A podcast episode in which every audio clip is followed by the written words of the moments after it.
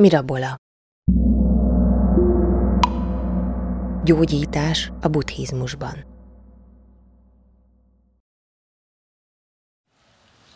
Tiszteltel köszöntöm a nézőket. Megyünk tovább a kitaposott ösvényen. A mai alkalommal egy nagy kérdéscsoportot fogunk megtárgyalni, az ízeket, de előtte még visszatérnék az elmúlt alkalommal. Nem volt már időnk, hogy kellő mélységében a salakokat, mérgeket, salakokat, illetve űlékeket megbeszéljük, de azt hiszem, hogy odáig eljutottunk, hogy ugye három tehát amiről eddig szó volt, az tulajdonképpen nagyon röviden összefoglalható, az élő szervezet, tehát a, vagy élettan, ajur véda, az élettan tulajdonképpen nagyon egyszerűen megfogalmazható úgy, hogy az élő szervezet, az emberi test, az három fonalból, három tulajdonképpen jobb hiány energiának nevezhető jelenségből áll, és ennek a három energiának a viszonyát vizsgáljuk a továbbiakban, hogy mivel lehet szabályozni, és hogy ez mikor működik jól, mikor működik rosszul, illetve láttuk azt, hogy ez a három energia tulajdonképpen felépíti a hét szövetet, és a hét szövetnek a tökéletes működése biztosítja a test egészséges voltát, vagy pedig ha rendelesen működik, akkor a beteg voltát. Tehát ez volt tulajdonképpen dióhéjban, amiről idáig beszéltünk. És a harmadik nagy csoport a salakok és űrékek, ugye, amit három részre oszthatunk, ugye a széklet, a vizelet és az izzad, izzadság. Purisha, Mutra és Sveda, ezt a múlt alkalommal felírtam. És igazából, ha gyorsan végig akarunk még ezen szaladni, akkor azt beszéltem arról, hogy a, a Purisha, tehát a széklet, az a ártó szélhez kapcsolódik, ugye, a révén a vastagbél neveztük meg a ártószél székhelyének, központi centrumának, ahol az ártószél felhalmozódik, és ahol elsődlegesen problémákat okoz. Értelemszerűen tehát a széklet az ide tartozik, megvan a maga feladata, ugye feszesen tartja, tartja a vas, a vércsatornát, nagyon fontos feladata az, hogy kiválassza a székletből a hasznos anyagokat, illetve a haszontalanokat tömörítve eltávolítja. Köztük a mérgek eltávolítása is itt zajlik, részben itt, részben a vizelettel, mindjárt kitérünk. Illetve azt is mondtam, hogy az ártó szél, ha túl hatalmasodik, tehát ha elszabadul, akkor elsődlegesen a vastagbelet támadja meg, itt majd úgy alakul beszélünk róla, ugye a vastagbélnél lehet tapasztalni azokat a rendellenségeket, mint a, a híg széklet, vagy a, főleg elsősorban a széltúlsúly esetében a nagyon szilárd, nagyon merev darabos széklet, ami egyértelműen arra utal, hogy, a, hogy részben a perisztatika ugye leáll a vastagbélnek ez a működése, ami továbbítja a székletet, részben pedig hát kikezdi tulajdonképpen ezt a rendkívül finom, vékony falat, és hát mindenféle eh, daganatos és egyéb betegségek tudnak ebből keletkezni, illetve egy kóros, nagyon kóros állapotban pedig már a vérzéses széklet az jelzi, hogy már nagy a baj. Majd beszélünk arról, ugye említettem, hogy eh, újabban alkalmazzák a székletimplantációt, amikor hát valami nagyon közeli ismerős vagy rokon székletének a higított változatát bejuttatják a vastagbélbe, és ezáltal azokat a különösen, ha ilyen antibiotikumokat fogyaszt valaki sokat, ami kiöli ezeket a vastagbélbe található organizmusokat, akkor szükséges lehet egy ilyen székletimplantáció, amivel visszajuttatjuk az egészséges baktériumokat a, vég, a, a vastagbélbe.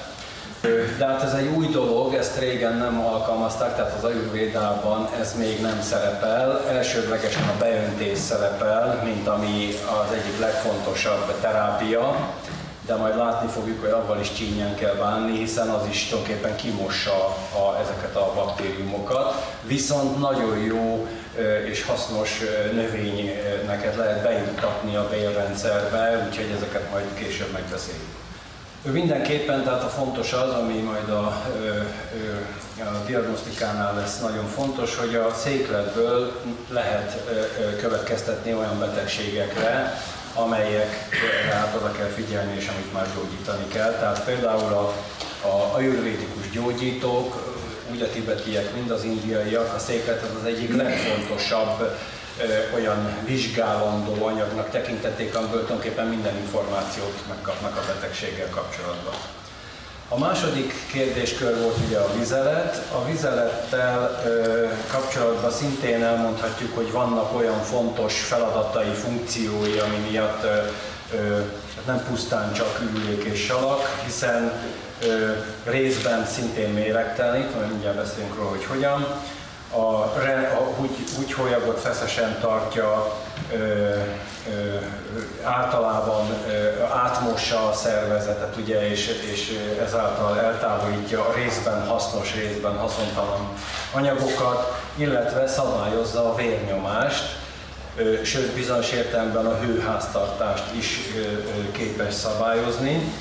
Ezzel kapcsolatban mindenképpen arról érdemes beszélni, amit most már az interneten is meg lehet találni, és utána lehet nézni, sőt meg is jelent egy gyógyító vizelet címmel egy könyv, amit az interneten teljes terjedelmével meg lehet, el lehet érni, hogy ez egy nagyon-nagyon régi dolog, hogy a vizelet az tulajdonképpen egyáltalán nem méreg, illetve, hogy egész pontosak legyünk, az első, a vizelet első harmadában eltávoznak azok a tüzek, amelyek fölöslegesen a szervezetben vannak, tehát az ártó tűznek a, egy bizonyos része eltávozik a vizelettel, az első harmadával, a középső harmada a vizeletnek azokat az enzimeket és fontos alkotóelemeket tartalmazza, amelyet maga a szervezet termel a különböző betegségekkel szemben, és a harmadik harmada az, ami a mérgeket tartalmazza, ennek következtében már nagyon-nagyon korai szövegek, úgy mint a Hatha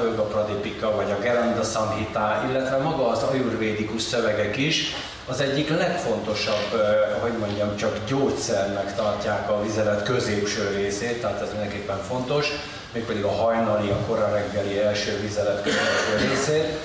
De nem csak a régi szövegek, hanem a mai napig is a gyógyszergyárak, illetve a a kozmetikai ipar felhasználja, sőt, hát urinterápia címen a homeopatikusok például muszkulárisan használják, tehát általában azt mondhatjuk, hogy nagyon sok területen tudják, ismerik, használják a vizeletnek a segítő pozitív oldalát, és azért, azért nagyon izgalmas a kérdés, tudni, nincs még egy olyan anyag, ami pont azokat az enzimek, pont azokat a gyógyszereket termeli meg, amire a szervezetnek szüksége van.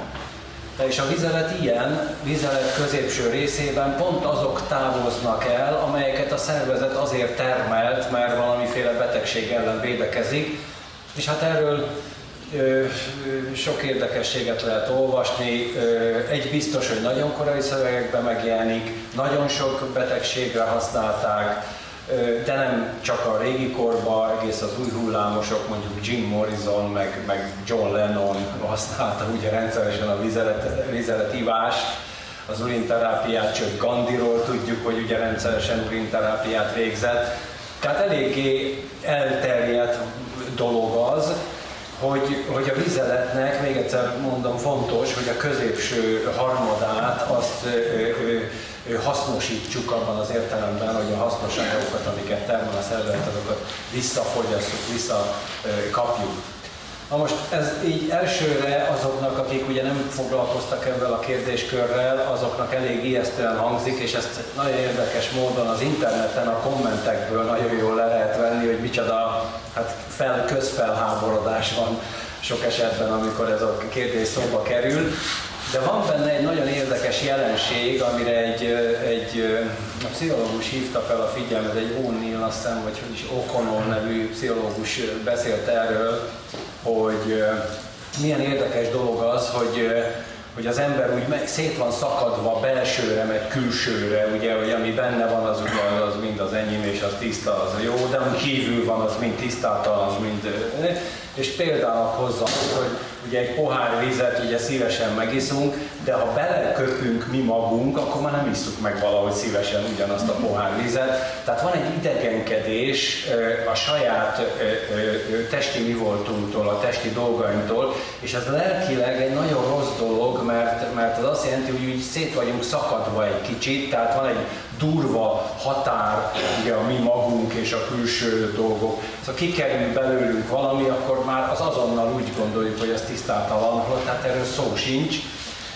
És lelkileg is feloldani ezt a fajta rossz beidegződést, ilyen szempontból is tulajdonképpen nagyon jó ez az urinterápia, hogy, hogy, hogy ne idegenkedjünk attól, ami bennünk van, meg egyáltalán ezektől az anyagoktól ne idegenkedjünk, hiszen hát ezek végül is akár gyógyítóak és segítőek is tudnak lenni.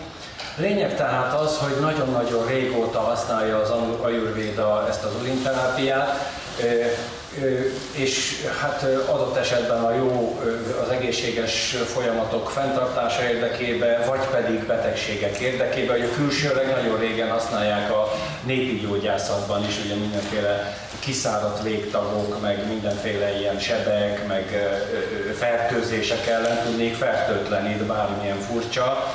Nyilvánvaló, hogy más, mondjuk a húsevőknél inkább savas kicsit a vizelet, a, a vegiknél, vegetáriánusoknál inkább egy kicsit dugos a vizelet, de mindentől függetlenül tehát egy nagyon, hogy úgy mondjam, egészséges anyagról beszélünk, egy egészséges dologról beszélünk, és hogyha valaki tényleg olyan betegségben szenved, ami, ami hát egy súlyosabb probléma, én a magam részéről mindenképpen azt tanácsolom, hogy próbálja ki. Nyilvánvaló egyfajta rendszerességgel érdemes ezt használni, a hajnali első vizelettel, illetve annak a középső részével, adott esetben lehet a szokásos felmenő ági, tehát hogy, hogy mit tudom én, egy ilyen ciklusba, általában 22 napos ciklusba, hogy a 11. napig egyre növelni az adagot, aztán meg egyre csökkenteni, a 22. napra pedig ugye leállni vele, tehát egy ilyen tartott, tehát, hogy mondjam, tehát nem, nem egy, egy alkalommal, hanem többszöri fogyasztással. Bizony, még egyszer mondom, mindenkinek ajánlom, hogy interneten nézzen körül, ez már nagyon nagy irodalmakért támadt az utóbbi időben. Tehát nagyon régi dolog, és egyre jobban elterjedt, és hát többen föl is vetették, hogy tulajdonképpen hát miért van az, hogy ez ennyire ismeretlen a modern korban, és nyilvánvaló, hát sem a gyógyszergyáraknak, sem a kozmetikaiparnak nem célja az, hogy egy ilyen viszonylag hát könnyen hozzájutható anyagot hát, propagáljon, de lehet tudni, még egyszer mondom, hogy a, a gyógyszerekben is felelhető, és a, és, a gyógy, és a kozmetikaipar is használja, hiszen a különböző, most még egyszer mondom, utána kell nézni, ezt meg lehet találni az interneten, nem akarom túragozni, de egészen a, nem tudom én, az a ráncosodás ellen használták, meg, meg a legkülönbözőbb testi problémák, bőr problémákra, belső szervi problémákra, hiszen még egyszer mondom, azt termel, azt termeli, az, azt fogja fel a vizelet középső része, amit a szervezet termel a benne lévő hát, betegség, a belenlévő kóros folyamat megszüntetése érdekében, tehát ennél ki se lehet keverni hát, pontosabb gyógyszert, mint amit a természetes intelligenciánk, a, a, a szervezet immunrendszer, a védekező képessége előállít. Hogy lehet elharmadolni? Hát végül is nyilván... Megfigyelő, mennyi idő alatt jön később. Hát gyakorlatilag így van, gyakorlatilag egy a lényeg, hogy a közepére kell összpontosítani. Hát ezt nagyjából érzi az ember, ugye a közép, középtájon lévő vizeletet kell felfogni, és azt lehet. Ez, odáig mennek egyébként, hogy narancslével higítják, meg nem tudom, még kellemessé teszik a... Nem, nem kellemetlen egyáltalán egyébként sem az, sem az íze, sem a szaga, ez egy teljesen normális, kellemes, hozzánk tartozó, bennünk lévő, a részünk, úgyhogy egyáltalán nincs semmi kellemetlen benne. A kellemetlen az a tudatunkban van, tehát az, hogy így meg vagyunk hasadva, és egy ilyen nagyon dualisztikus világképben élünk, ez baj, ez rossz. Egyébként egy csomó betegségnek az alapját adja ez a fajta meghasadtság, hogy ami benn van, meg ami kín van. Na ezt, ezt feloldja egy kicsit, hogyha ilyes, ilyesmin gondolkodunk, és megbarátkozunk ezeknek a anyagoknak a természetes voltával és a hozzánk tartozó voltával. Ennek ellenére, még egyszer mondom, nyilván nem nincs erre szükség, hogyha nincs egy problémánk, és hát vannak adott esetben lehet, hogy egyszerűbb dolgok is, és nem biztos, hogy szükség van rá, de tehát az igazsághoz az is hozzá tartozik, hogy ezt urinterápia formájában nagyon-nagyon régóta használják az egészség fenntartására. A színe, íze, szaga, ö, ö, egyéb ismertető jelei szintén a diagnosztikánál lesz fontos. És végezetül még az izzadságról egy pár szót. Ugye a zsírszövetnek a mellékterméke, mint korábban mondtam, amikor a szöveteket tárgyaltuk. Az a feladata, hogy a test háztartását biztosítsa, szabályozza. Részben ez is méregtelenít, ugye nem véletlen az ilyen szauna, meg ilyen izzadságot keltő hát, módszerek alkalmazása, mert egy nagyon erős méregtenítést is végez, illetve eltávolítja a bőrből, a zsírszövetekből a felesleges vizet, valamint szabályozza a bőr feszességét, illetve fenntartja a pólusoknak a flóráját. Tehát mindhárom salaknak nagyon fontos feladata van. Egyáltalán nem beszélhetünk arról, hogy ezek fölösleges anyagok, ezek tulajdonképpen az egészség fenntartásában fontos szerepet játszanak, és hát ebből, mint említettem, tehát a vizelet az olyasmi, ami konkrétan részt vesz, a, részt vesz lehet a terápiában, és hát ezt adott esetben jó, ha tudjuk, illetve ha valakit ezt mélyebben érdekel, akkor most meg el nem mondom, hogy melyik részében a Hatha Yoga Pradipikának, illetve a Grandasamitának, nem, nem emlékszem már, hogy melyik fejezete, hányadik szútrája, de foglalkoznak ebben, tehát joga szövegek is foglalkoznak ebben, a ajurvédikus szövegek meg egyértelműen, Sivambúnak nevezték egyébként, Sivambúnak, vagy Sivának, Sivához tartozónak gondolták, tehát sőt a, a, a, a gyógyszerek anyjának nevezték, meg, meg egészen fentkölt neveket találtak ki a vizeletre, annyira nagy becsbe tartották magát a, a, a terápiát. Tehát a részletekért mindenkinek ajánlom, hogy Gyógyító Vizelet című könyvet olvassa el, ott föl vannak sorolva a betegségek, amire esetleg érdemes alkalmazni, illetve nagyon sok érdekes információt is meg lehet tudni.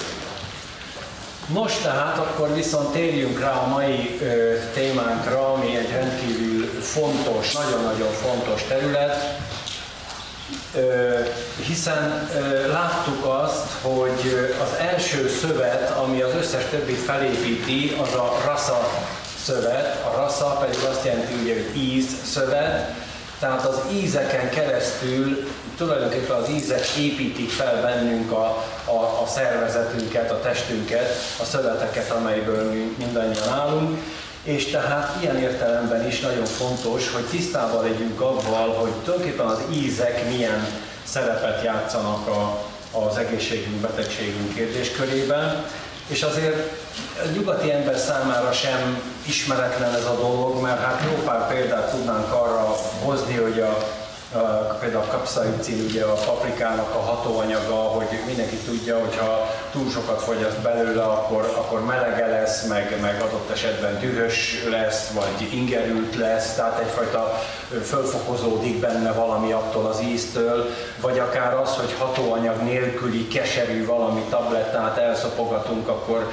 ugyanolyan lesz, mintha adott esetben kávét innánk, vagy az édesség mennyire lustít, tompít, tehát azért nagyjából ugye európaiak is tisztában vagyunk avval, hogy az ízek azok fontosak, de olyan szintre, mint amilyen szinten az ajurvéda kezeli az ízeket, értelemszerűen az európai gyógyászat, még a természetgyógyászat sem jutott el, Úgyhogy mindenképpen ezt alaposan át kell néznünk, hogy ezek az ízek hogyan is vannak, hiszen a legfontosabb táplálék eszencia. Tehát nem az a lényeg, hogy milyen anyagokat viszünk be, hanem az a lényeg, hogy amilyen anyagokat beviszünk, azok milyen ízűek, mert az ízek azok, amik ezeket a energiákat, a bennünk lévő és a szervezet pontos működését szabályzó energiákat módosítják, egyáltalán működtetik azt lehet mondani, hogy ezek az ízek működtetik, hiszen az ízekből láttuk épül fel a vér és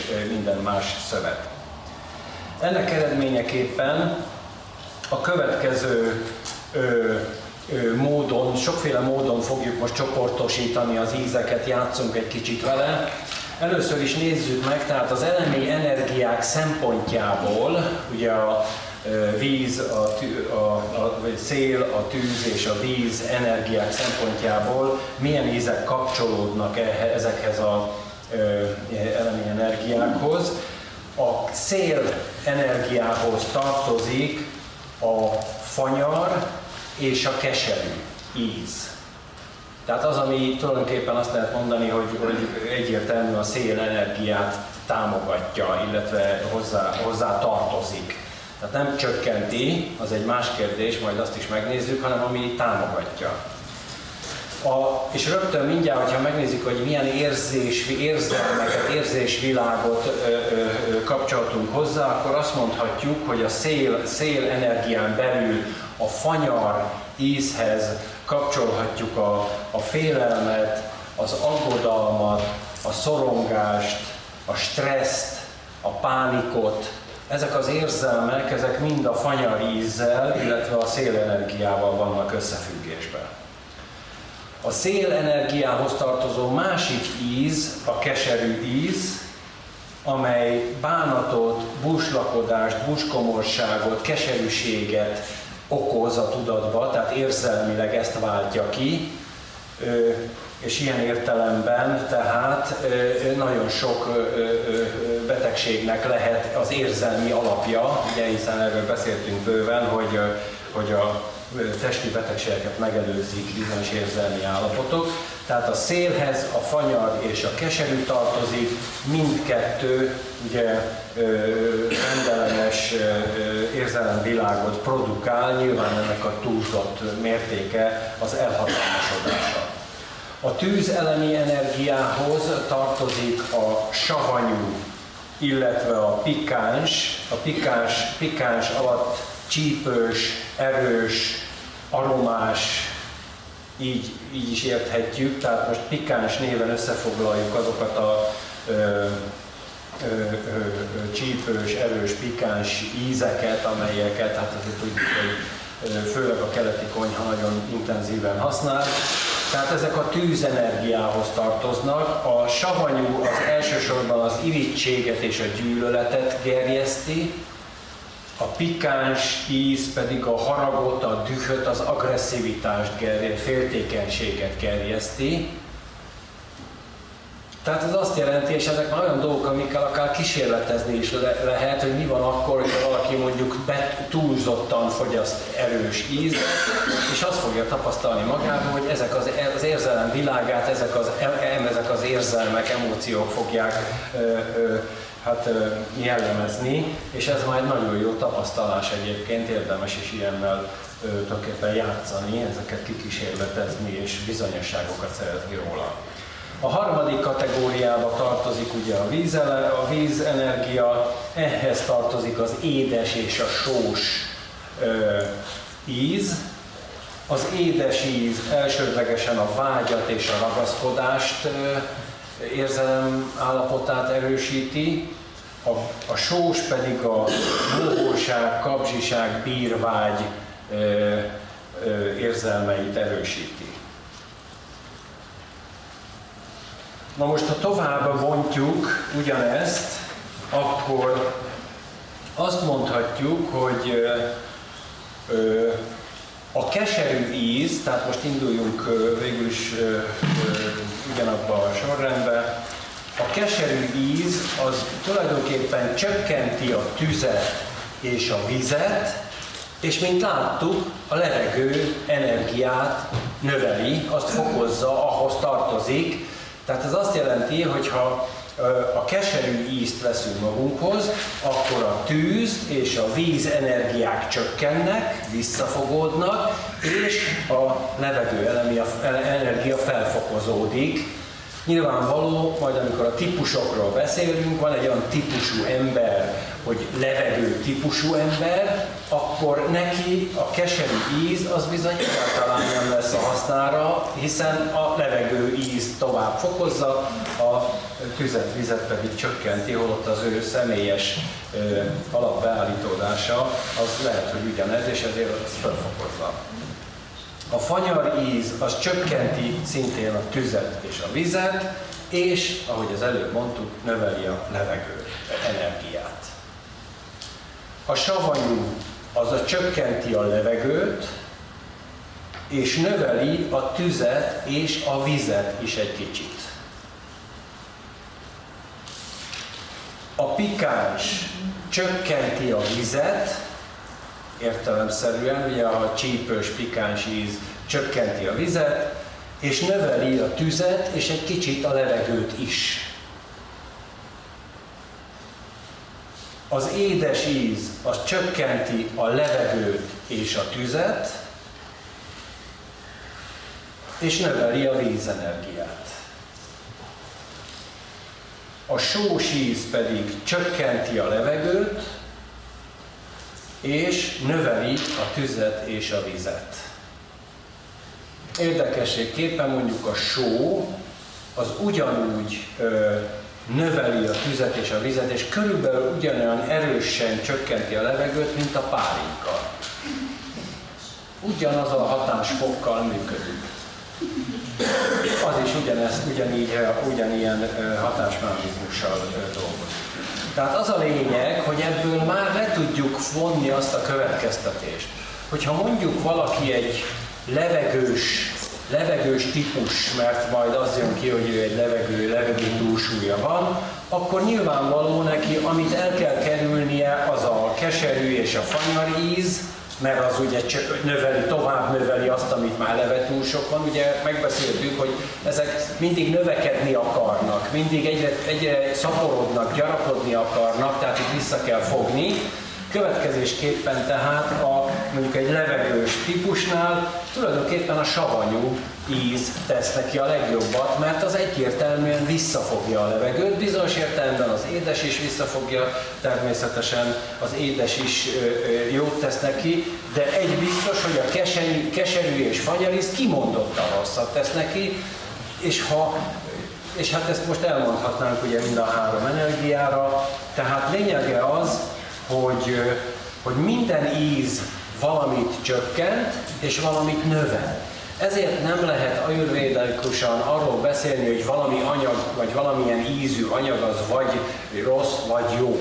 Mert attól függ, hogy kinek jó, mert attól függ, hogy kinek rossz, ugye, tehát nincs olyan, hogy jó meg rossz, viszonyrendszerbe kell gondolkodni, és a viszonyrendszeren belül valamit csökkentünk, valamit növelünk, és ez a játék zajlik, de olyan, hogy mondjuk például ugye a tejjel kapcsolatban gyakran mondtam már példának a múltkorjában, hogy fél évente jön, hogy jó, aztán jön, hogy rossz, aztán jön megint, hogy jó, aztán iskolába is adják a gyerekeknek, aztán mégse adják meg, nem is olyan jó, szóval nincs igazán vele kiforrott álláspont, és nem is lehet, mert vannak emberek, akiknek jó, és vannak emberek, akiknek rossz.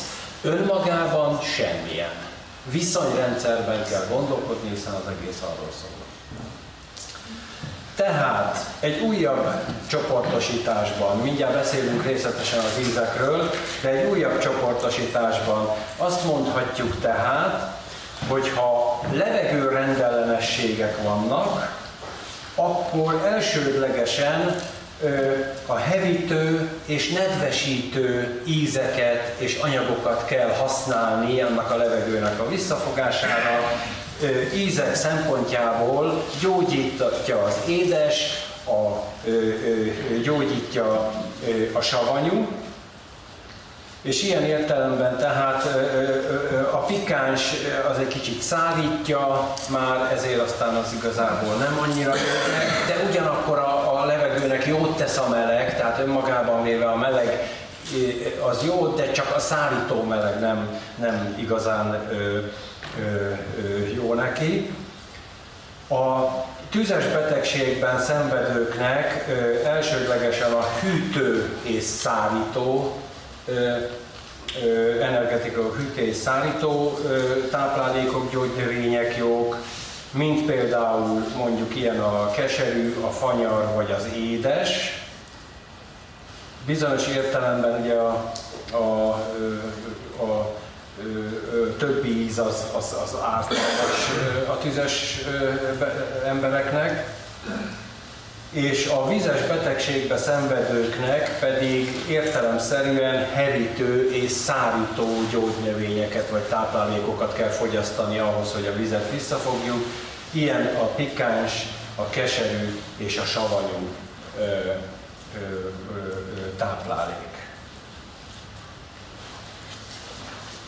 Általában elmondhatjuk tehát az ízekről, mielőtt részletesen belemennénk a különböző ízeknek a hatásmechanizmusába, hogy tehát Ugye említettem, hogy az íz az a víz elemhez kapcsolódik, ez azt jelenti, hogy a nyelven, nyelv az a szervünk, amelyik a, a, az, az ízeket közvetíti a ö, ö, későbbi folyamatok felé. Tehát ilyen értelemben a nyelv tisztán tartása az egy alapkategória, illetve az, amikor az ízeket elkezdjük nem érezni, az már nagyon-nagyon súlyos betegségre utal egészen hát beteg helyzetet utal. Ilyen értelemben hát nagyon fontos, hogy a nyelvet tisztán tartsuk, illetve nagyon fontos, hogy az ízlelőkénket is tisztán tartsuk és, és tornáztassuk, hogy úgy mondjam, tehát hogy apró kis ízek különbségét is meg tudjuk különböztetni. Tulajdonképpen a hatásmechanizmusa az, hogy az íz, amit magunkba veszünk, az a saját ö, raszánkat ébreszti fel. Tehát még itt sem úgy működik az ajurvéda szerint, hogy valami külső íz megy és beépül, hanem az íz az csak arra szolgál, hogy a bennünk lévő raszát, ízt, lényeget, lényegi ízt felébressze. Tehát még arra sincs szüksége a szervezetnek tulajdonképpen, hogy egy, egy objektív íz jusson be, mert nem arra szolgál, csak egyszer arra, hogy a bennünk lévő raszát felébressze, és tulajdonképpen mozgósítsa. Az ízek na, erősen befolyásolják az agnit, ugye a tűz, láttuk, hogy a tűz az, ami a szöveteket, az egymásba átalakulásukat segíti, tehát mindenképpen egy központi fogalom ez az agni, agni nélkül nincs átalakulás, és elsődlegesen az, az ízeknek is arra kell törekedni, hogy mindig meglegyen az a tűz, az az agni, ami az átalakulást hajtja. Persze ne legyen túl sok, mert ha túl sok van, akkor ugye megjelennek azok a érzelmek, meg betegségek, amelyek hozzá tartoznak. Tehát nagyon fontos, hogy az agni, agnit megfelelő szinten tartjuk, tartsuk, mert eh, akkor megy jól végbe az átalakulás. Összetartozik az íz, az étvágy és az emésztési energia. Ezek, ezek a fogalmak szervesen összetartoznak. Tudjuk jól, hogy mennyire fel tudja lobbantani például az étvágyat az íz. Ha egy íz, ízes valami, akkor, akkor az, az, az étvágyat csinál, és sokkal intenzívebb lesz a, a, az étvágyunk, illetve maga az emésztési energia is összefügg az ízzel, hiszen az emésztést is tulajdonképpen az átalakítást is a tűz ö, hajtja végre, és ilyen értelemben a tüzes íz az ezt ö, ö, ö, szolgálja. Az agni helyreállításához, tehát a tűz finomabb, eszenciálisabb részének a helyreállításához elsődlegesen az ízérzéket kell javítani, és ezt elsődlegesen fűszerekkel tudjuk megtenni. Tehát a kulcsa, kulcsa fűszer. Ugye a, a leg, leggyengébb táplálék is rendkívül jó ízű tud lenni, hogyha megfelelő fűszerrel és megfelelő módon készítjük el, tehát itt igazából a fűszerek azok, amik a kulcs szerepet játszanak. Ha nagyon vágyakozunk az ízletes ételek után, az ízek, főleg az ízek után, az azt jelenti, hogy az agni túl, túllobbant, tehát a túlságosan nagy vágy jelenik meg az ízekkel kapcsolatban, akkor az agni égségéről beszélünk, és ez tulajdonképpen betegség alap lehet. A hat íz tehát, ahogy az előbb elmondtuk, ugye a keserű, fanyar, pikán, sós, savanyú, édes.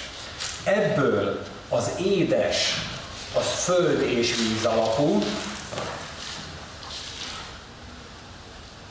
a savanyú az föld és tűz elem alapú, a sós az víz és tűz alapú,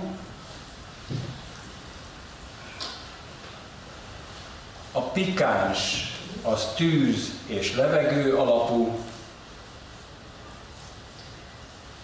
a keserű az levegő és éter alapú, és a fanyar az pedig föld és levegő alapú.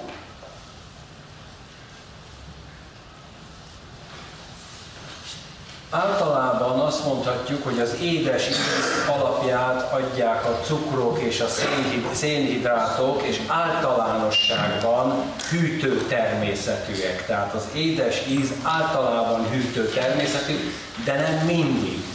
Nagyon nagy különbség van például a répacukor, a nátcukor, meg mondjuk a kókuszvirágcukor, vagy más, vagy a juharcukor, vagy a méz között. Ugye a méz az kimondottan ebből az egész kategóriából kilóg, hiszen a méz az pont ellentétesen bár édes, és mégis fokozza a tüzet, nem csak édes, ugye a mézben mind a hat íz van, de ellentétesen működik, mint a cukor, holott ez is édes, tehát majd erről is beszélünk, de általában tehát a édes íz az általánosságban lehet azt mondani, hogy hűtő természetű.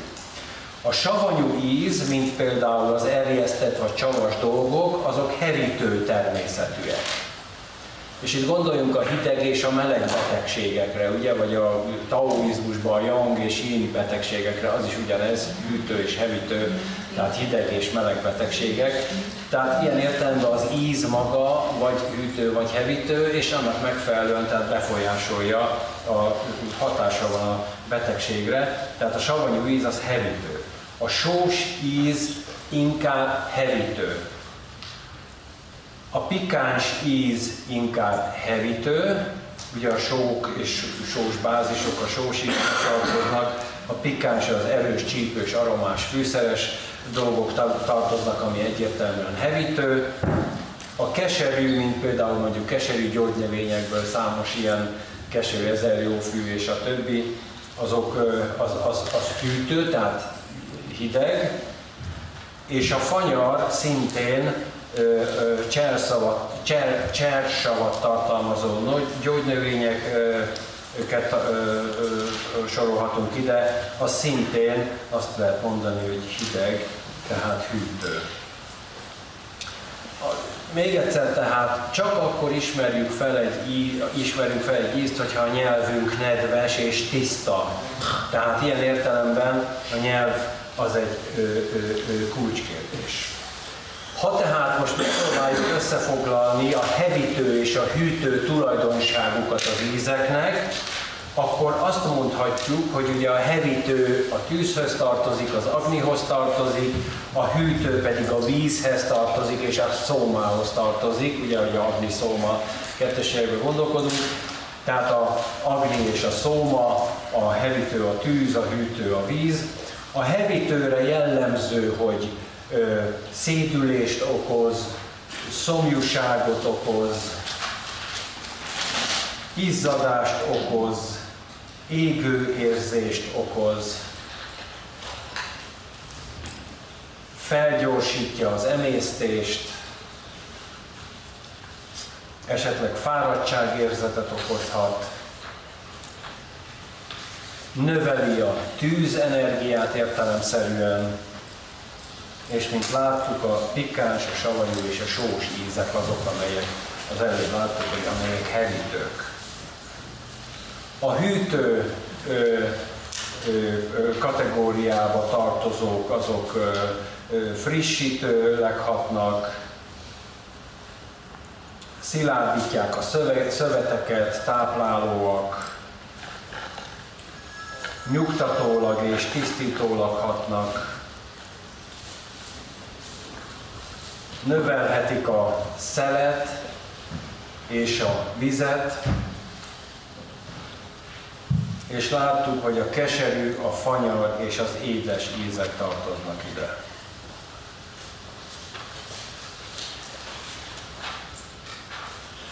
nagyon fontos dolog, hogy annak ellenére, hogy hat ízt érzékelünk, valójában csak három íz az, ami ténylegesen részt vesz abban a mechanizmusban, ami a ízekkel kapcsolatban zajlik.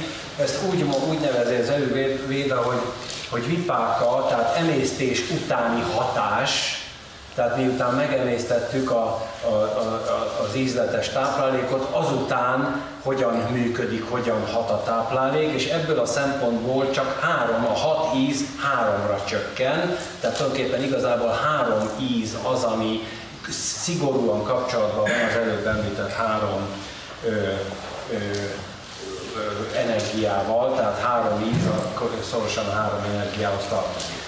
Ez azt jelenti, hogy az édes és a sós íznek a vipákája édes. A savanyúnak savanyú,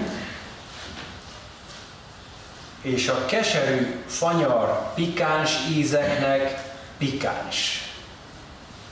Tehát lényegében az emésztés utáni hat, hatás szempontjából édes, savanyú és pikáns ízek léteznek. Ezek azok, amik ténylegesen hatnak, ténylegesen befolyásolják az energiákat. Ezek az emésztés, részben az emésztés végéhez, a beépüléshez és a lebontáshoz kapcsolódnak. Az emésztés első szakasza, tehát amikor egy táplálékot megemésztünk, a száj és gyomorhoz tartozóan elsődlegesen a nedvesítést végzi, az édes ízhez kapcsolódik. Ugye erre mondtuk, hogy a testnek a felső szakasza tartozik ebbe a, ebbe a kategóriába, tehát a, a, a felső testrész. Az emésztés második szakasz, szakaszában a vékonybél, illetve gyomor működik közre, és a hevítés tartozik ide, tehát az elsőben a nedvesítés, a másodikban a hevítés, hiszen mondtuk, a tűz alakítja át a táplálékokat. És ide a savanyú íz tartozik, és az emésztés utolsó harmadik szakaszában pedig a vastagbél, és itt a szárítás, ide a pikáns íz tartozik. Tehát az édes, a savanyú és a pikáns, ez az a három íz, ami ténylegesen befolyásolja a, a, a, a, működése, a szervezet működését. Vannak olyan speciális helyzetek, amik, amit úgy nevez az Ayurveda, hogy, hogy prabhava,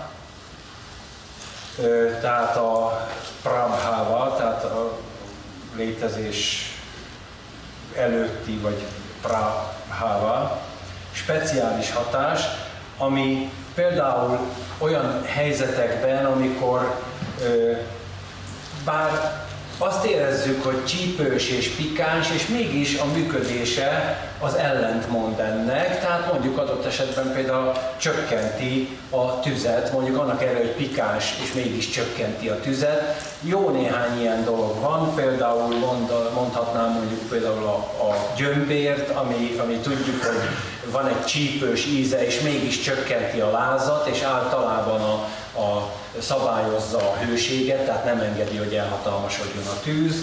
Vagy ilyen például a bazsalikom is, ami szintén egy pikáns íze van, de szintén csökkenti a tüzet. Tehát vannak azért kivételek, valószínűleg azért, hogy erősítsék a szabályt, tehát ilyen értelemben nem lehet valamiféle mechanisztikusan teljesen föl térképezni a táplálékokat, de általánosságban mégis az a helyzet, hogyha valami mondjuk csípős pikáns, az nagy valószínűséggel csökkenti a tüzet, illetve növeli a tüzet, kivéve egy, egy néhány esetet. És akkor még persze arról is beszélünk, hogy van, van, van, ilyen okkult és spirituális hatás, amiről szintén beszél a Gyüsi is és az Ayurvéda is, ami gyakorlatilag racionálisan felfoghatatlan, tehát e, e, ilyen értelemben nagyon beszélni se tudunk róla. Például mondjuk az, amikor egy gyógynövény szedés alkalmával a gyógynövényt a megfelelő időbe, a megfelelő mantrával, a megfelelő szellemi állapotba, szeretettel és egyebekkel szedjük le az például azt, az ugye nem, nem tudjuk kimutatni a jurvédikusan, de mégis hihetetlen nagy erőt ad annak a növénynek, és rendkívül felerősítheti a, a, a növénynek a hatását. Nem véletlen ugye, hogy a gyógynövény szedésnél, előállításánál, készítésénél, például a mai napig is ugye az ajurvédikus gyógyszerek előállítása közben mantrákat mondanak, és a mantrák hatása kvázi bekerül abba az ajurvédikus gyógyszerbe. Ezt nem tudjuk kimutatni, tehát azért mondom, hogy vannak olyan hatások, okult hatások, spirituális hatások, amelyekkel lehet számolni, például akkor, ha mi magunk szedjük a gyógynövényt, például egy ingerülten, dühösen szedett növény, bármilyen furcsa, de az ingerültséget és a dühöt tartalmazni fogja ezt, ezt nem fogjuk tudni, ezt a hatásmechanizmust. Egyébként nem csak ezt a hatásmechanizmust nem tudjuk, hát azt se tudjuk például, hogy miért van az, hogy mondjuk odaállunk a hásfától egy méterre, és a hás minden ereje, ható ereje a szervezetünkre működik. De hogy hogy semmiféle kisugárzás nincs, meg semmi, van egy aurája a fának, és ha az aurán belül állunk, az gyógyítólag hat. Vagy elég, hogyha valaki a szívbajával leül egy galagonyabokor alá. Nem kell neki megenni a galagonyát, hanem csak ott a közelébe kell lenni. Ezeket a hatásokat nem tudjuk tudni levezetni, nem tudjuk definiálni. Ezek a hatások okult hatások. Tudni kell, hogy ilyen is van. Következésképpen már amikor főleg ugye egy ajurvéda kapcsán, ami egy spirituális gyógymód, ezeket is érdemes figyelembe venni, és ezekkel a, is érdemes számolni. Tehát egy rossz kedvűen szedett valami, az, az nem igazán lesz gyógyító, tehát az egész mechanizmusba bele kell vinni egy olyan erőt, egy olyan spirituszt, ami a, a, a gyógyulást segíti. Vagy ugye hát az, azt sem tudjuk, hogy ugye valaki újabban is többször bizonyították, hogy ha valaki beszél a növényéhez és simogatja és, és dicséri, akkor az jobban fejlődik, mint az például a gyógynövények esetében. És a hatásfokuk meg sokszorozódik. Ezt nem fogjuk tudni nyilván levezetni, hogy hogyan működnek ezek a dolgok, de hát nyilván az össze, össze tartoznak e, e, ezek a kérdések, és hát ilyen értelemben természetesen magától érthetődően mondhatjuk, hogy persze, persze, hogy egy olyan növény, amit szeretettel ültetnek el, és gondoznak, és, és jól bánnak vele, az nyilvánvalóan mindazt a szeretetet, amit rááldoztunk, azt tartalmazza. Tehát ilyen vonatkozásokban. Érdekes módon itt nem lehet úgy kezelni a dolgot, mint ahogy majd látni fogjuk, hogy nagyon egyszerűen meg fogjuk tudni határozni, hogy egy növény milyen jellegű, mert csak megnézzük, hogy hol él, és a, ahol él, az a növény, az annak a termőhelynek a negatív dolgait ö, ö, csökkenti. Tehát mondjuk például, itt tudom én, a meleg déli gyümölcsök mindegyike majdnem csökkenti a tüzet vagy a nagyon hideg tengerekbe élő halak a legtüzesebbek, és minden hal egyébként tüzes hús, de a legtüzesebb az, ami a leghidegebb tengerben él. Na most ez nem igaz arra, hogyha mi mondjuk gonosz dolgokat mondunk a növénynek, akkor ő kidolgoz egy védelmi mechanizmust és csupa jó dolgot. Na hát itt ebben az esetben ezt nem lehet alkalmazni. Tehát ilyen értelemben ezt a fajta segítő mechanizmust, támogató mechanizmust a gyógynövények esetén mindenféleképpen fontos fenntartani. Ha kategorizálnánk a, a, az ízeket, hogy milyen energia, milyen mennyiségű energiát jelent, illetve mennyire csökkenti és mennyire növeli, akkor összefoglalóan a következő kis táblázatot lehetne felállítani. Tehát összefoglaljuk mindazt, amit eddig mondtam. Az édes íz, tehát a föld és a víz elemhez tartozik, tehát az van benne, hogy úgy mondjam. Energiája hűtő hármas, tehát erős. Vipákája, tehát a emésztés utáni hatása édes, nedvesítő egyes oszt kategóriába, illetve nehéz egyes kategóriába. Következő íz. A sós íz elem szempontjából a vízhez és a tűzhöz tartozik, energiája hármas hevítő, vipákája bármilyen furcsa, de édes, kettes nedvesítő, és a nehézsége is a kette, kettes fokozatot éri el. A savanyú íz az részben a föld, részben a levegő elemhez tartozik, kettes hevítő, tehát közepesnek minősíthető hevítő energiát tartalmaz, emésztés utáni hatás szempontjából savanyú, nedves szempontjából hármas kategóriába tartozik, tehát hármas nedvesítő, és a könnyűsége is hármas kategóriába tartozik. A fanyar íz. Elemek szempontjából föld és éter, vagy levegő, levegő, levegő, inkább mondjuk a levegő, tehát föld és levegő, közepesen hűtő, tehát kettes hűtő kategóriába tartozik. A vipákája, tehát az emésztés utáni hatása pikáns, harmadik fokozatú szárító, és a nehézség szempontjából is harmadik fokozatú nehézség. Nehézség, nehéz íz. A pikáns ízre levegő és tűz elem tartozik hozzá, erősen hevítő, tehát egyes hevítő, vipákája az pikáns, erősen szárító, egyes szárító, és a könnyűsége, nehézsége az kettes könnyűségű, tehát közepesen könnyű. A keserű íz, levegő és éter elemhez tartozik, erősen hűtő, tehát egyes hűtő,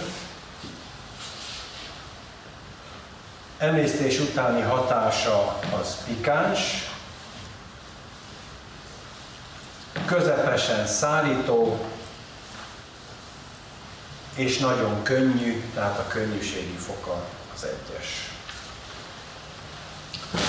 Nos, ezeket tudjuk az ízekről, így befolyásolják a ö, energiákat, és most szaladjunk végig az különböző ízeken, hogy részletesen is, hogy mi, miket okoznak. Nagyjából, persze. Tehát induljunk akkor el a, mondjuk a fanyartól. A fanyar, mint nagyon sok ilyen anyag van, csersavak, nem gránitalma, utifű, ökörfarkóró és még számos ilyen fanyar ö, ízű növény és gyümölcsök is, és számos gyümölcsön belül a csersav található, vagy, vagy teják és egyebek. Tehát számos ilyen ez a Csaraka a 16. fejezetének 43. része írja le ezeket a ízeket, és meg lehet találni a, nem a vasantlat, hanem a másik, na majd megmondom a szerzőjét, a, a Gyógynövény Jóga című könyvben meg lehet találni ezeket az ízeket részletesen is. Néhány fontosabb jellemvonása a következőképpen néz ki a fanyarnak. Pozitív hatása, hogy nyugtat, szárít, szilárdít, összehúz, vérzést csillapít, az előbb ugye mondtuk, hogy hűt, és könnyű, sebgyógyító íz, és mint láttuk, enyhíti a víz és tűz problémákat, és fokozza a szél problémákat. Ez azt is jelenti, hogy a vizes és a tüzes típusú embereknek a fanyar az egy pozitív íz, tehát segíti az egyensúly helyreállítását, a levegős típusú embereknek a fanyar az egy negatív íz, mert az ő levegőjüket tovább fokozza, tehát a rendellenséget fokozza. Ha túlzásba kerül a íz, akkor az kiszárít, erősen megrekeszt, kiszárít, lesoványít, szomjúságot okoz, levertséget, merevséget, és általánosságban tehát szélbetegségeket okoz. Paralízist, görcsöt, rángást és egyebeket, tehát a szél problémákra fokozza a fanyaríz. A keserű íz mint ami megint csak számos gyógynövényben, főleg ugye a ezer jó fű a klasszikus keserű, és bármennyire kerüljük is, mert ugye általában nem szeretik a keserűt, kivéve mondjuk a gyógyszerek többsége ugye keserű.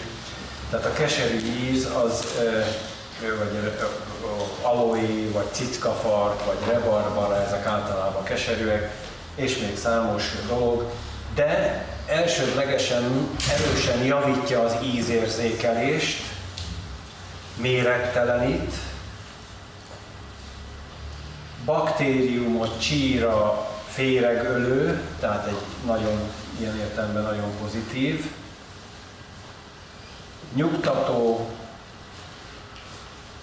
láscsillapító, általában mondhatjuk ugye, hogy tűzcsillapító, és a mérgezettségek legjobb ellenszere, tehát a toxinokat megszünteti, a mérgek mér, méregtelenítő. Láthattuk az előbb, hogy a tüzet és a vizet csökkenti, a levegőt fokozza. Ha túlzásban van véve a keserű valamilyen oknál fogva, akkor az kiszárít, rugalmatlanná tesz, szédülést, levertséget okoz, erőtlenséget okoz, és általában a szeles betegségeket okozza. A savanyú íz, citrom, csipkebogyó, galagonya, stb. Erőt ad, az érzékeket tisztítja, az emésztési energiát fokozza, szintén az ízeket is felfokozza, mint láttuk, könnyű, hevítő, nedves, nyugtató. A szelet csökkenti, tehát a szeleseknek kimondottan jó, a vizet és a tüzet fokozza.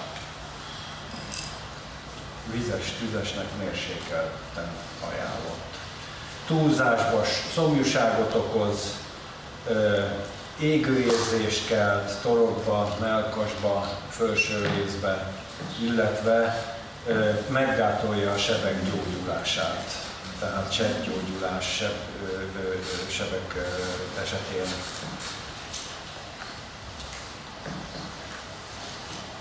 A pikáns íz. Számos ilyen van, ugye a legkülönbözőbb fokhagyma, paprika, bors, mustár, tormas, összes fűszerek, mindenféle ö, ö, kiváló ízesítők, erős, csípős, aromás is lehet, ugye, tehát a pikáns, könnyű, hevít, tüzet okoz, ugye szárít, fölfo, íze, ízeket fokoz, csíraölő, megnyitja az elzáródásokat a testben, az áramlásokat, segíti ilyen szempontból, élénkíti az izomszövetet és élénkíti az anyagcserét. Csökkenti a víz energiát, növeli a tűz és a szél energiát.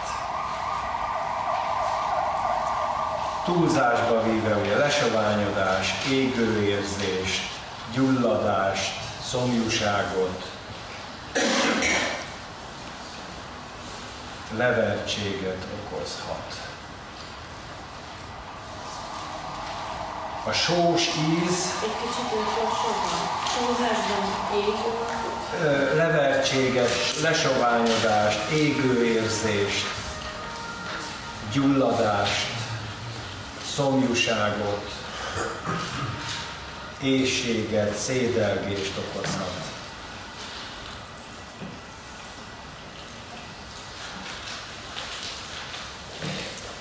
A sós íz, sók, algák, moszatok, ugye a sóban is van tengeri, meg száraz, meg hegyi, meg a himalájai, meg a legkülönbözőféle sók. Természetesen más a hatás, hatásmechanizmusa, attól függ, hogy honnan származik, az fokozódik fel benne.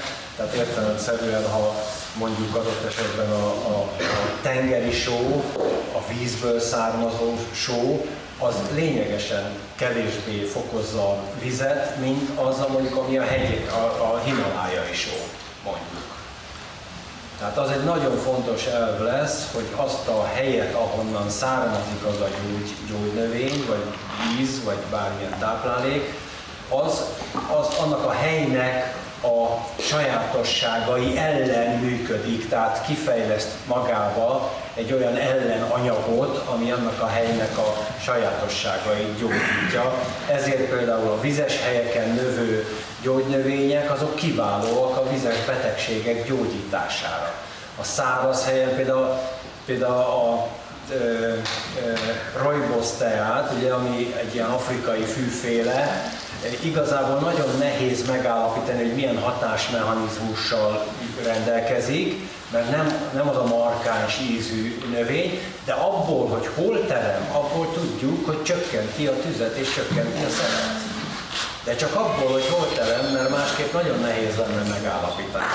Tehát az a, azon a helyen, ahol nő, ő eleve kidolgozza a maga védekező mechanizmusát, ha szabad így mondani, és kitermeli azt, amit mi aztán tudunk használni belőle. Tehát ott tartottunk ugye a sók, a só, moszatok algák, segíti az emésztést a só, hát ezt mondom se kell, hogy ugye, só, só az az alapja mindennek, csípő, maró, erős, átható jellege van, nyugtat, ellazít, ízesít mindent, értemszerűen kihozza az ízeket, enyhíti a szelet, és fokozza a tüzet meg a vizet, mint láttuk, nehéz, nedves és hűtő. Ha túlzásba használjuk a tüzet, akkor az, illetve a sót, akkor az felfokozza a tüzet, gyulladást, gyomorsaftútengést, foghullást, gyengíti a férfiasságot, ére, érelmeszesedést, merev ereket, vérzéseket, bőr, bőrbajokat, köszvényt okozhat a túlzásban, mint só. És végezetül az édes íz, mint láttuk a cukrok, méz, különböző édesgyökér, édeskömény, szezámmag, zilíz és számos növény van, ami édes. El, elsősorban ugye növeli az ojaszt, ojaszt növekedését segíti, ugye prana tejas ojas, az ojas az a víz energiának a szubtilis része, a testi szöveteket is növeli, nyugtat, csillapítja az égő érzéseket, jót tesz a bőr, haj növekedésének, általában az anabolizmusnak, tehát a felépítő folyamatoknak. Láttuk, hogy csökkenti a tüzet, és csökkenti a szelet, viszont, viszont fokozza a vizet, Következésképpen ugye ez hízda a legjobban, mert a vízenergiát, az anabolizmust rendkívül erősen támogatja, és ennek eredményeképpen az édes az a leg, testnevel, leginkább testnevelő szövetgyarapító. Nedves, hűtő, nehéz, ugye ezt az előbb megbeszéltünk, tápláló, vitalizáló. Ha túlzásba visszük az édesíz fogyasztását, akkor elpuhulást, hízást, hízásra való hajlamot, ne, nehézkességet, lustaságot, akár bérrenyheséget, elhízást, megfázást, nyálkabőséget, és általában a kapatikus betegségeket okozza. Tehát amikor a ornyílásunkban megjelennek a nedvek, akkor tudhatjuk, hogy a vízenergia túlsúlyba jutott, vagy általában a felső szakaszban valamilyen fájdalom, érzet, bármi van, akkor tudjuk, hogy abban mindenképpen szerepe van a víznek is, és akkor értelemszerűen az édes ízt mellőzni kell, mert leginkább az édes íz fokozza a anabolizmus, tehát a víz túlsúlyt, és illetve hát támogatja a vizet, és ilyen értelemben ö, ö, mindenképpen ö, kerülendő ebben esetben. Nos, tehát ezek, a, ezek, ezek azok a tudnivalók, amiket az ízekről kell tudni, és ennek következtében, ugye ez egy tulajdonképpen valahol egy játék, de komoly játék, ennek következtében tehát az lesz majd a feladatunk a következő alkalommal, hogy meghatározzuk, hogy milyen típusok vagyunk, és annak szellemében az étrendünket az ízek alapján próbáljuk úgy vezetni, úgy irányítani. Ez nem azt jelenti, hogy mondjuk egy, mit tudom én, egy tűzes az csak édeset tegyen, mert és semmi más, csak tortát. Nyilván nem erről van szó, hanem arról van szó, hogy úgy táplálkozzon, hogy mind a hat vagy öt mondjuk íz benne legyen, de domináljon az, amit éppen túlzásba víve csökkenteni akar valamit. Tehát igenis domináljon ott az édes íz, de, ne, de ott legyen az összes többi is. Ugye például látjuk a keleti táplálkozás kultúrában, hogy milyen fantasztikusan az öt szín, az öt íz, az minden táplálékban ott van de valamelyik mindig egy kicsit túlzásban van, például legtöbbször a pikáns, mert ha a pikáns túlzásban, akkor az emésztés az jól végbe megy, átalakul minden.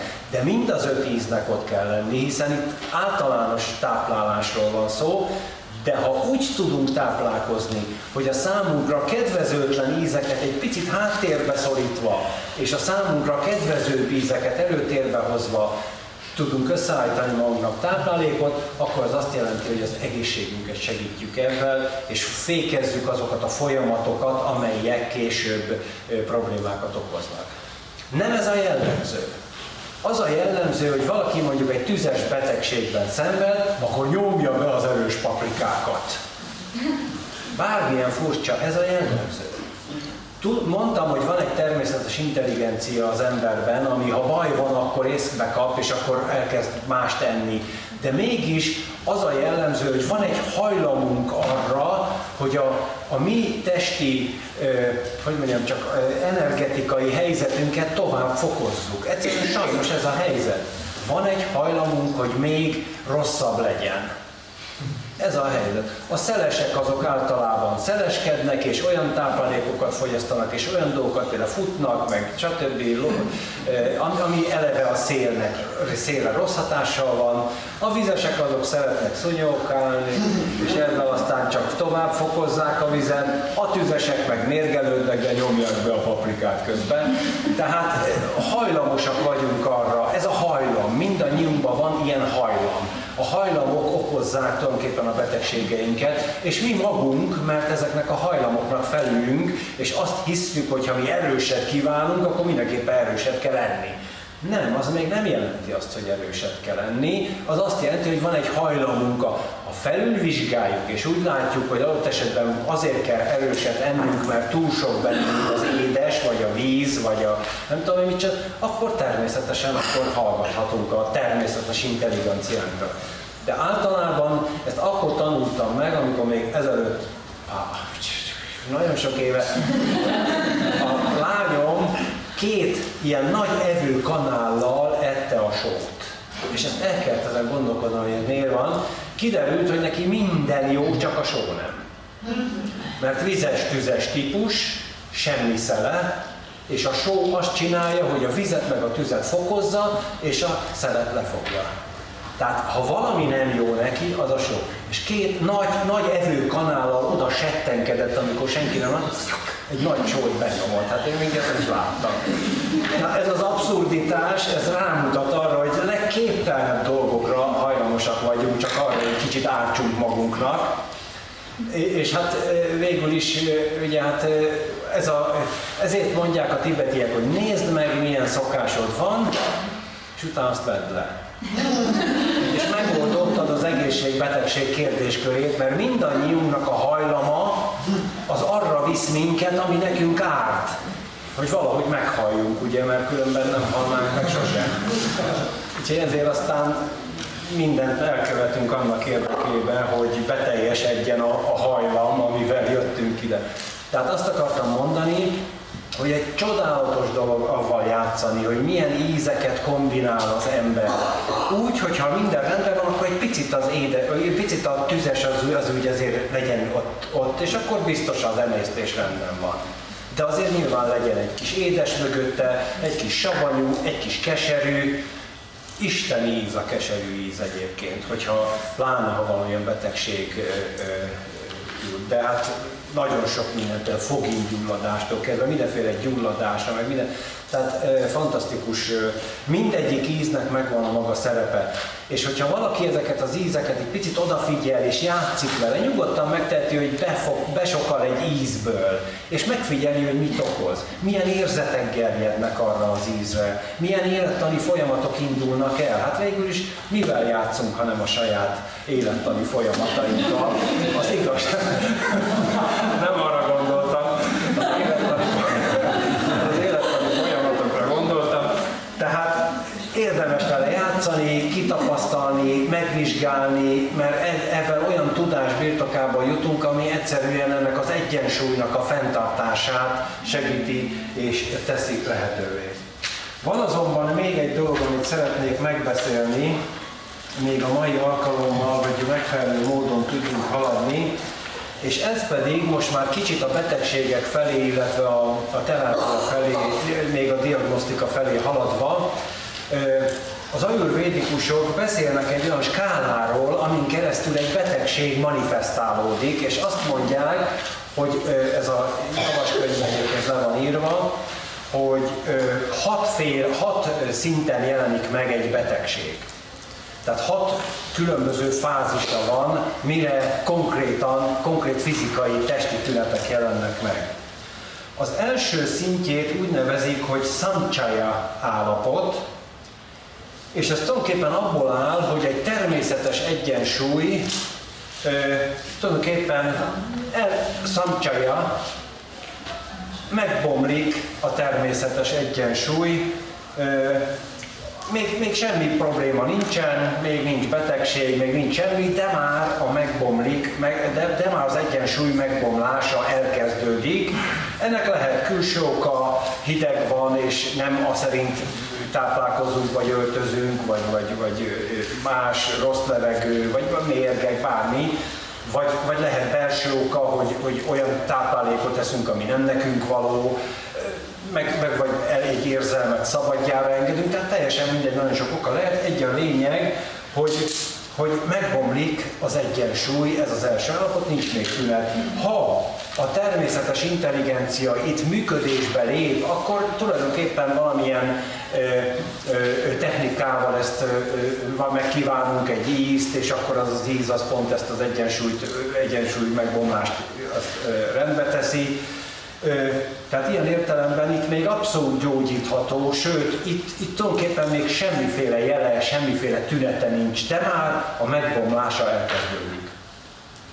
A második állapota a prakara, amikor elkezd ö, növekedni, azt is jelenti, hogy növekedés szakasza, tehát az első a, a, a gyarapodás, tehát ott megbomlik, a második a növekedés, a prakara állapot, amikor Ha a természetes intelligencia nem tudja orvosolni ezt az egyensúlyvesztést, akkor elkezd növekedni, elindul egy folyamat, és elkezd növekedni ez az energia, és az adott energiára jellemző általános tünetek jelennek meg, tehát nem egy konkrét testhez kapcsolható betegség, egy testrészhez kapcsolható, hanem egy általános tünet jelenik meg. Például mondjuk, mit tudom én, a szélenergia az, ami megbomlik, akkor, akkor az embernek van egy félelme. Jaj, jaj, csak nehogy ez legyen, vagy az legyen. Tehát egyszer megjelenik egy félelem, vagy, vagy egy feszültség, vagy egy, vagy mit tudom, a lábban ilyen tűzszurkálás, bár az már, a hely, az már helyhez kötött, tehát itt nem annyira a helyhez kötött dolgokról van szó,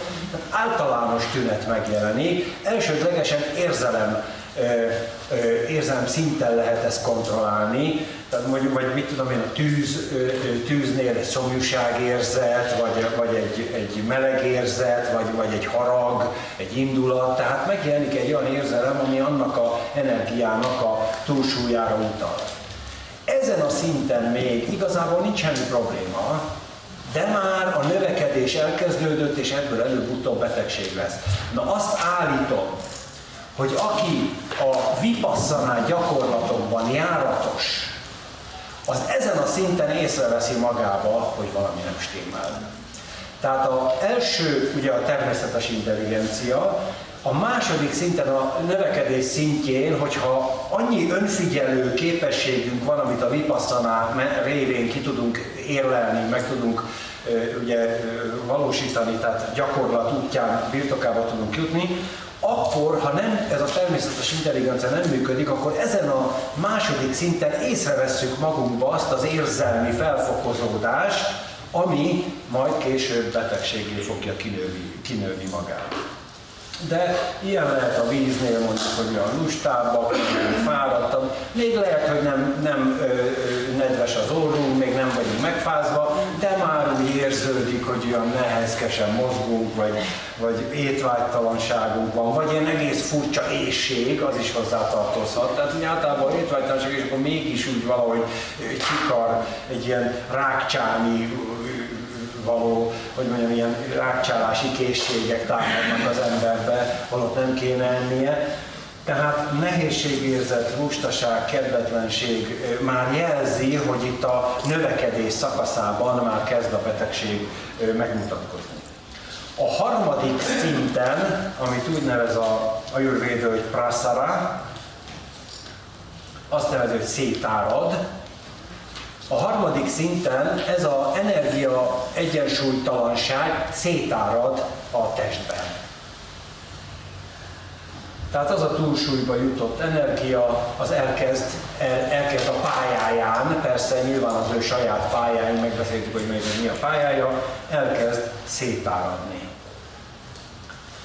A negyedik állapotban, ami stánás raja, stánás raja, kóros megáll, megállás azt jelenti, ha tovább nő az energia, akkor a szétáradás során valahol egy ponton megáll, megreked, megfelhalmozódik. Úgy képzeljük el, mint amikor egy csőbe áramlik valami hát nem folyadék, mert ugye ez nem tud megrekedni, de valamilyen szubtilisabb, eh, nehezebb. Valami, és akkor már annyi van, hogy már, már nem tud, már olyan sok van, hogy nem tud tovább jutni, és az ott, ott valahol megáll, valamelyik szervnél fölhalmozódik, megáll, kóros megállás ez a neve, meg, megakad egy szervnél, és azt károsítja. Az ötödik ponton a Vyakti-nak nevezett állapot áll be, ez a megnyilvánul. Tehát ha a negyediknél megáll, a kórosan megáll valahol az áramlása, az ötödiknél, a viaktinál megnyilvánul, mégpedig ott nyilvánul meg, ahol a megrekedés történt, tehát tulajdonképpen érzékelhetővé válik maga a betegség, a tünetek érzékelhetővé válnak. És a hatodik állapota pedig a Bhéda, el, a elkülönülés, Bhéda, miután megnyilvánult egy ponton, elhatalmas, magasodik, tehát akkor már konkrétan megjelennek a tünetek, megmutatják a rá jellemző tulajdonságokat, az egyedi tüneteket, ekkor ö, pontosan behatárolható annak a ártó energiának a fajtája, illetve ekkor lehet pontos és kimerítő hát, diagnózist adni ki külső szemlélő szempontjából. Tehát ha elmegyünk egy gyógyítóhoz, egy ajurvédikus orvoshoz, hát bizony az a hatodik, itt a hatodik állapotban tud pontos diagnózist adni, de, és ezért, ezért ö, ö, ö, hangsúlyozom ezt, hogy mi, akik az öngyógyítás szempontjából vizsgáljuk az ajurvédát, és Párhuzamosan ugye egy buddhista főiskolán vagyunk, ahol a vipassana az egy alap dolog, hogy, hogy, hogy a belátás gyakorlást azt valamennyire elsajátítsuk. Azt állítom, hogy aki a belátás gyakorlásban egy picit is járatos, tehát érzelmi szinten már tudja önmagát figyelni, az a második állapotba, a prakara állapotába képes ezt a bizonytalanságot, ezt az egyensúlyvesztést, az energiáknak a megborult, megbillent voltát lefülelni, észrevenni és megfelelő módon reagálni rá. Tehát ha azt tapasztalja, hogy megjelenik egy érzet, félelemérzet, vagy stressz, vagy, vagy nem gyűlölködés, vagy megjelenik egy harag, egy indulat, egy féltékenység, egy irítség, egy lustaság, vagy bármi, akkor már azonnal tudhatja abból, hogy milyen energia az, ami megborult, és nem jut el az egész folyamat a végére, tehát nem lesz beteg magyarul, egész röviden. És ez egy zseniális, nagyon-nagyon nagyon jó dolog mert ez a kettő itt összekapcsolódik, a belátásgyakorlás és az ajurvédának ez az ismerete, ez a tudása, ebbe az energiákban való gondolkodása összekapcsolódik, és az ember még időbe észre tudja venni, hogy elindult egy olyan folyamat, hogyha nem gátolja meg, akkor az a folyamat előbb-utóbb konkrét betegségé fog válni. Beszéltem arról, ugye, hogy érzelem megelőzi a konkrét betegséget, mint azt a pszichoszomatikusok ugye már tudják, hogy a legtöbb testi betegség érzelmekre is kapcsolatban van, vagy visszavezethető. Nos, ha mi az érzelmek szintjén le tudjuk önmagunkban fülelni ezeket a kezdődő problémákat, az azt jelenti, hogy bizony meg tudjuk őket előzni. Nem könnyű akkor sem, hiszen a hajlamainkkal kell megküzdeni, nem egy egyszerű dolog egészségesnek maradni, mert hiszen a hajlamaink azok újra és újra bele akarnak mindenféle zsákutcába vinni, de ha látjuk ezeket a folyamatokat magunkba, akkor képesek vagyunk megállítani, képesek vagyunk olyan íz, íz kombinációkat alkalmazni, olyan terápiákat igénybe venni, amivel a betegséget még akkor meg tudjuk előzni, mielőtt még lokalizálódna, és mielőtt ott azon a lokális helyen kifejlődne. És ez egy csodálatosan szép dolog. És egyet nem szabad elfelejteni, mi egy olyan kultúrában nőttünk fel, ahol, ki vagyunk, ahol arra neveltek minket, hogy legyünk kiszolgáltatva. Menjünk el az orvoshoz, stb. stb. Ne törődjünk avval, hogy mit teszünk, mert ez is benne volt ebbe az egész kultúra. Nem tanítottak meg minket erre, valljuk be. Tehát egy olyan kultúrában nőttünk, ki, nőttünk fel, ahol, ahol tulajdonképpen a kiszolgáltatottságot nevelték belénk, ahelyett, hogy az önállóságot, az önismeretet nevelték volna belénk. És csodálkozhatunk, hogy az egész aztán odáig fajul, hogy gyógyszergyárak sokasága, drága gyógyszereket zabáltat az emberekkel, olyanokat, amikre nem is kellene, nem is, nem is semmi szükség nincs, és mégis. Tehát ebben a helyzetben nem az a járható út, hogy akkor most egy modern gyógyászt kiváltsunk egy ajurvédikus gyógyásszal, hanem az a mód, hogy mi önmagunkat tegyük egy olyan ismeret terepé, egy olyan helyzetet alakítsunk ki, ahol a szellemi fejlődésünknek a része az az önismeret, amely az egészséges testi életfolyamatok működéséről szól. Tehát, hogy dolgozzuk ki azt a technikát, hogy hogyan tudjuk magunkban látni ezeket a folyamatokat, mert minél inkább rendelkezünk ebben a belső látással, minél inkább látjuk magunkban ezeket az érzelmi folyamatokat, annál inkább tudjuk orvosolni, annál inkább tudjuk az érzelmeinket kezelni, annál kevesebb szenvedés van az életünkben, annál egészségesebbek vagyunk, És nem beszélve arról, hogy önálló lényekként tudunk működni az életben, nem kiszolgáltatott kreatúrákként, hanem önálló, szabad, független lényekként, olyanokként, akik tudatosan itt vannak a létbe, és nem esetlegesen kiszolgáltatva mások kényére, kedvére, szolgamódon ö, léteznek. És ez egy nagyon fontos dolog. Úgyhogy ezért is ö, ö, fontosnak tartom azt, hogy ennyit, amit az Ayurveda tanít, valamilyen szinten tudjunk magunkról, hogy tudjuk, hogy amikor táplálkozunk, akkor nem a szilárd anyagi részecske, hanem az íz a fontos, hogy tudjuk, hogy mindig kontrolláljuk, hogy ízérzékelésünk, általában nyilván az érzékszerveink, hiszen mint láttuk, minden érzékszervünk egy elemmel van összefüggésben, Hát általában az önvizsgálatunk részévé tegyük azt, hogy önmagunkkal kapcsolatosan meg tudjuk állapítani, hogy milyen állapotban vagyunk, milyen íz domin, milyen erő dominál, mi akar túlsúlyba jutni, a megjelent érzelmek mit csugalnak, mit jeleznek, tehát hogy a, a önmagunkkal kapcsolatos belátásunk növekedjen. Nos, hát lezártunk egy szakaszt, mert eljutottunk odáig, hogy tulajdonképpen az alapokat ismerjük. Most át fogunk térni a diagnózisra, a kérdésekre, hogyan lehet megállapítani, hogy ki milyen típusú energetikailag, illetve általában a különböző diagnosztikai eljárásokra, és utána pedig már a terápiákról beszélgetünk. Köszönöm szépen már a figyelmet, találkozunk